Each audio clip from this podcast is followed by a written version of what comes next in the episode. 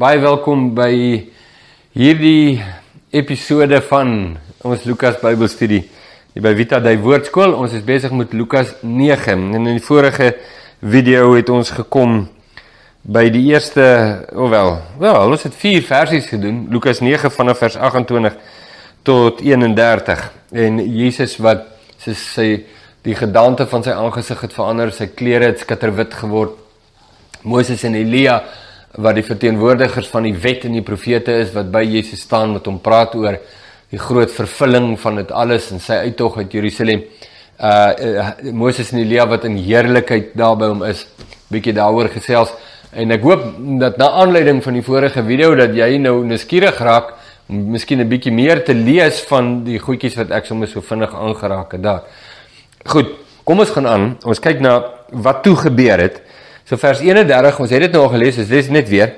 Hulle het in heerlikheid verskyn en van sy uitgang gespreek wat hy in Jerusalem sou volbring. Jesus is die volbringer van alles wat God sê en wat God doen. Dis belangrik om dit raak te sien. Want dit is 'n groot belangrike saak. Ons gaan dit nou bietjie meer dramaties ook waarneem. In vers 32, Petrus, nou skuif die aandag 'n bietjie na Petrus. So ons het hierdie heerlike toneel, Jesus, Moses en Elia. Wow, hierdie twee mense is al eeue lank dood. En ons sien maar uh, dood is nie dood nie. Haha, hoe's daai? Dood is nie dood nie. Uh dit beteken maar net hulle die aarde verlaat of hulle het hulle aardse liggame verlaat en en uh die Engelse praat praat van uh, he passed on. Nee, wat 'n wonderlike manier is om van die dood te praat is he passed on of she passed on. Ehm um, hulle het net gegaan na die volgende deel toe. Maar dood beteken nie tot nie te bestaan nie meer nie. Hier is 'n pragtige voorbeeld daarvan. Maar hoe geweldig en die hele toneel moes die, uh, vir Petrus, Jakobus en Johannes ontsettend uh, ore aangesit het in 'n sin. Uh, geïntimideer het heeltemal oorweldig. Um, ons weet nou nie van Johannes en Jakobus nie, maar uh, kan nie anders nie. Maar maar Petrus se um oorweldig uh hinde toestand, toestand van oorweldig, oorweldiging uh kom nou kom nou 'n bietjie onder die soeklig hier in in huis toe aan die woord. Petrus praat, lyk vir my is hy is hy oorweldig raak of sien nie weer agter raak aan praat hy. Hy praat sommer en hy uit hierdie gedeelte is dit ook goed om te sien Petrus praat sonder om te dink. Petrus praat net. Hy's nie een van daai ouens wat dit nou eers deeglik sit en oorweeg en deur sy woorde kom nie. Hy laat wy net. So, uh en en ek dink nou sommer aan die skrywer van Spreuke wat sê by die uh, veelheid by veelheid van woorde ontbreek die oortreding nie. Nou ja, Petrus het baie sortelike goed kwyt geraak in sy lewe, baie kosbare goed um, hier in hierdie tydperk, maar maar ook allerlei sortelike goed kwyt geraak. Hierdie is een voorbeeld wat ons nou gaan lees. Die ander een is waar hy sê nee, hy sal Jesus nooit verloor nie en hy sal eerder sterf, jy weet so. En Petrus praat net sommer wat ook al in sy hart is. Ja en en uh, Jesus bring hom later terug bietjie bietjie na 'n nugter plek toe. Maar nietemin. So Petrus is aan die woord en ehm um, en die wat saam met hom was was deur die slaap oorweldig, maar toe hulle wakker word, sien hulle sy heerlikheid en die twee manne wat by hom uh, staan. So hulle het nou lekker geslaap. Hulle is moeg geklim toe is nou ver geklim en dit is lekker rustig. Jesus is rustig daar een kant bid hy. Um hulle is nou saamgekom, maar hulle hulle is nou net saam, jy weet so. Jesus het die agenda en uh, hy is nou besig daar en hy bid en hy spandeer rustig tyd daar en hy sit so. Hulle sit ook nou rustig en so raak hulle aan die slaap toe hulle wakker word. sien hulle hierdie wat hierdie toneel en toe hulle van hom uh, weggaan sê toe hulle dis nou uh, Moses en Elia van Jesus af weggaan want hulle staan met hom en praat. En die disippels sien dit, toe die twee nou weggaan, verdwyn nou weer uit sig uit. Toe is Petrus ene woorde. Hy sê: "Meester, dit is goed dat ons hier is. Laat ons aan drie hitte maak, een vir een vir Moses en een vir Elia." Uh hy het nie geweet wat hy sê nie. Skryf Lukas by, net so as 'n as 'n voetnootjie. Uh maar toe hy dit sê, kom daar 'n wolk en oordek hulle en hulle het bang geword toe daardie manne in die wolk ingaan. O, oh, dis 'n interessante stukkie inligting wat Lukas sê, nê? Hy sê die die wolk het gekom. Ons weet wat het uit die wolk uitgekom is die stem van God. Maar Moses en Elia het in die wolk ingestap. Ja, dit is dit is eintlik iets waar ons gerus kan stil staan want uh hoe vreesaanjaend is die wolk want dit is die heiligheid en heerlikheid van God. Moses en Elia stap daarin. Daar's daar's iets daar wat net belangrik is. Daar's iets. Hulle is in die ewigheid. Hulle het van hierdie lewe oorgegaan na die volgende, na van die tydelike na die ewige. En die heerlikheid van God is nie vir hulle 'n saak van vrees en bewering nie, wel van agting. Vir Jakobus, Petrus en Johannes is dit 'n saak van vrees en bewering met rede. Daar's belangrike redes voor. En en Moses en Elia verdwyn uit sig uit deur die wolk in te gaan en daar's hulle weg. En ehm um, ja kom 'n stem uit die wolk wat sê, dis nou Lukas se weergawe van Matteus 17 vers 5. Dis my geliefde seun. Luister na hom. So op hierdie moment um, gebeur daar 'n paar goed gelyktydig. Die een is die skuif wat God maak van die wet en die profete na Jesus toe. So daar's die wet en die profete en die belangrike rol wat dit speel in die Joodse geloof en in die Joodse lewe en kultuur. Dat die wet en die profete was die beslissende bepalende faktor van hoe hulle moet lewe en uh, hoe hulle God moet aanbid en en wat betaamlik en wat reg was. Die definisie daarvan, die verduideliking daarvan. Moses, die wet en die profete verteenwoordig deur Elia. En die skuif van hulle af van die wet en die profete na Jesus as die ware volle finale en ewige openbaring van God se geregtigheid en God se heiligheid en God se interaksie met mense. Jesus. Hy is hy is die vervulling. Hy is die ware openbaring van dit waarvan die wet en die profete slegs 'n skadubeeld of 'n vooruitskouing was. Dis 'n dis een geweldige belangrike implikasie van die woorde van God hier op hierdie berg. Dit is my geliefde seun. Luister na hom.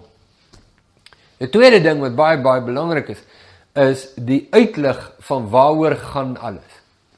Alles gaan oor om Jesus te ken, te weet wie hy is en te doen wat hy sê. Die woorde wat hier gebruik word in Grieks, akoete autou, Hierdie woord akuete of uh uh auko dink ek is die is die stam daarvan. Akuete, die bevelsvorm van hierdie woord beteken om, dit beteken eintlik 'n paar goed. Dit beteken om aandag te gee aan dit wat Jesus sê. Ter, uh, kom ons begin by die begin. Begin om te luister na wat Jesus sê. Dit beteken om aandag te gee aan dit wat hy sê en te fokus daarop En derdens beteken dit om gehoorsaam te wees aan wat hy sê. So is nie net om te hoor wat hy sê nie, maar is om te hoor wat hy sê, aandag te gee daaraan te fokus daarop en te doen wat hy sê. Dis die woord akoete. Luister na hom, die woord die Griekse woord wat gebruik word. So hierdie is 'n geweldige belangrike ding uh, waaroor ons nou al baie gepraat het want dis die rede hoekom Lukas hierdie hele boek skryf. Dis ook die rede vir die gevolg die die uh, die tweede gedeelte van Lukas se skrywe naamlik Handelinge. Wat gebeur in die lewens van mense wanneer hulle Jesus leer ken en doen wat hy sê? Natuurlik is daar ook heelwat voorbeelde in uh, Handelinge van wat gebeur met mense wanneer hulle nie doen wat hy sê nie. Net soos wat daar in die Bybel, in die Ou Testament veral dan nou, uh geweldige voorbeelde en en verhale is van die gevolge in mense se lewens wanneer hulle doen wat God sê en wanneer hulle weier om te doen wat God sê.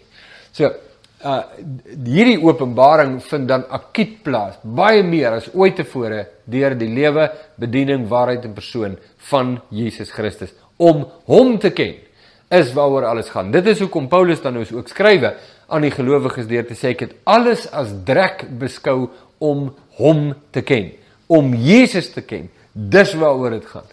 Uh en om en en deel die die ken sluit dan nou in om hom te ken vir wie hy is en te doen wat hy sê. Dis nie net die een nie, dis beide. Jy kan nie net die een hê nie, dis altyd beide.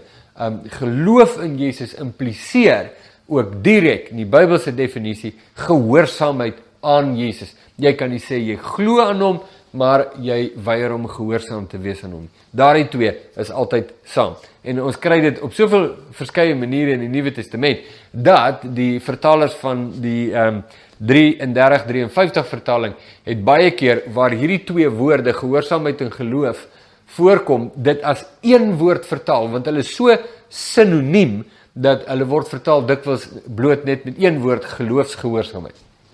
Wat 'n kosbare ding is uh om te sien. Goed. So uh God bevestig die persoon van Jesus, die bediening van Jesus, die rol van Jesus, die waarheid van Jesus, die identiteit van Jesus. En gee direkte opdrag aan die uh disippels daarom te sê uh wees aan hom onderdanig uh, let noukeurig op wat hy sê en doen wat hy sê. Dis die direkte opdrag van God die Vader. Goed, en ehm um, vers 36, die einde van daardie gedeelte uh sê nadat die stem gekom het, was Jesus daar alleen. En hulle het geswyg en aan niemand in daardie dae iets vertel van wat hulle gesien het nie. Nou later jare toe skryf Petrus daarvan in sy brief 1 Petrus 1 en 2 Petrus kan jy optel hoe Petrus terugverwys na hierdie moment op die berg waar die heerlikheid van Jesus uh vir die eerste keer op hierdie manier na hulle toe gekom het en die uh die kontak wat hulle met God gehad het direk uh in die wolk.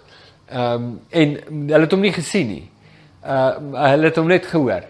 En God wat sê dis my geliefde seun luister na hom. En daar is die evangelie. Nou, voordat ons afstap van hierdie gedeelte, wil ek net vir jou sê dat dit Eh, dat dit jou sal baat om op te let dat dit moontlik is uh om 'n evangelie te kry wat nie hierdie as onderbou het nie. En dat ek bewus is, persoonlik bewus is van wie jare se blootstelling is ek bewus aan 'n idee of 'n definisie van Christendom wat Jesus nie as die ab absolute primêre enkelvoudige fokus het nie om hom te leer ken en streng te doen wat hy sê. En uh, in oor jare, ek weet nie hoeveel nie, waarskynlik eeue, uh het daar 'n kultuur ontstaan waar uh enige iemand homself as 'n Christen kan beskou net omdat hy aan 'n bepaalde denominasie behoort en 'n uh, 'n sekere leerstelling onderskrywe dan is jy 'n Christen. Dit is nooit en nêrens enigstens die definisie van wat 'n Christen in die Bybel is nie. 'n Christen is iemand wat Jesus erken dat hy is wie hy gesê het hy is en hom leer ken en doen wat hy sê. En sy hele lewe of haar hele lewe aan hom onderwerp in elke faset van hulle lewens. Dis wat 'n disipel is en dis wat disipelskap behels en beteken. So dis belangrik dat ons daarvan kennis neem. Die die alles voor hierdie gedeelte in Lukas wat ons gelees het en alles wat ons nou nog gaan lees hierna, uh moet jy onthou dat dit is die kern daarvan. Hierdie hierdie openbaring, hierdie hierdie ontplooiing, hierdie hierdie bekendmaking is die kern van waaroor alles hier gaan. So die konflik wat Jesus met met die ehm um, met die mense het is dat hulle hom naloop vir wat hulle kan kry uit hom maar nie vir wie hy is nie. Dat hulle nie hulle lewens aan Jesus onderdanig maak nie en dat Jesus hom aan hulle nie vertrou nie. Hy vertrou homself nie toe aan hierdie mense nie. Maar hy hy vertrou hom toe aan sy disippels. Uh vir baie belangrike redes omdat hulle hom leer ken en hulle lewens uh aan hom onderdanig maak. Soveel so dat Jesus in Johannes 15 sê ek noem julle vriende uh want julle doen wat ek sê. Nou nou hulle vir die res van hulle lewens in al hierdie disippels se lewens en almal wat daarna bygekom het by die kerk uh was dit die kurrikulum van hulle lewens om Jesus te leer ken en te doen wat hy sê. Dit neem jou jou hele lewe. En dit is die wedloop van geloof wat jy in moet volhard tot die einde toe. Baie belangrik. Ehm um, wat my betref is dit is dit die Nuwe Testament opgesom in 'n sin of 2 3. Volgende gedeelte waarna ons gaan kyk is uh Lukas 9 vanaf vers 37 die genesing van die man sieke kind.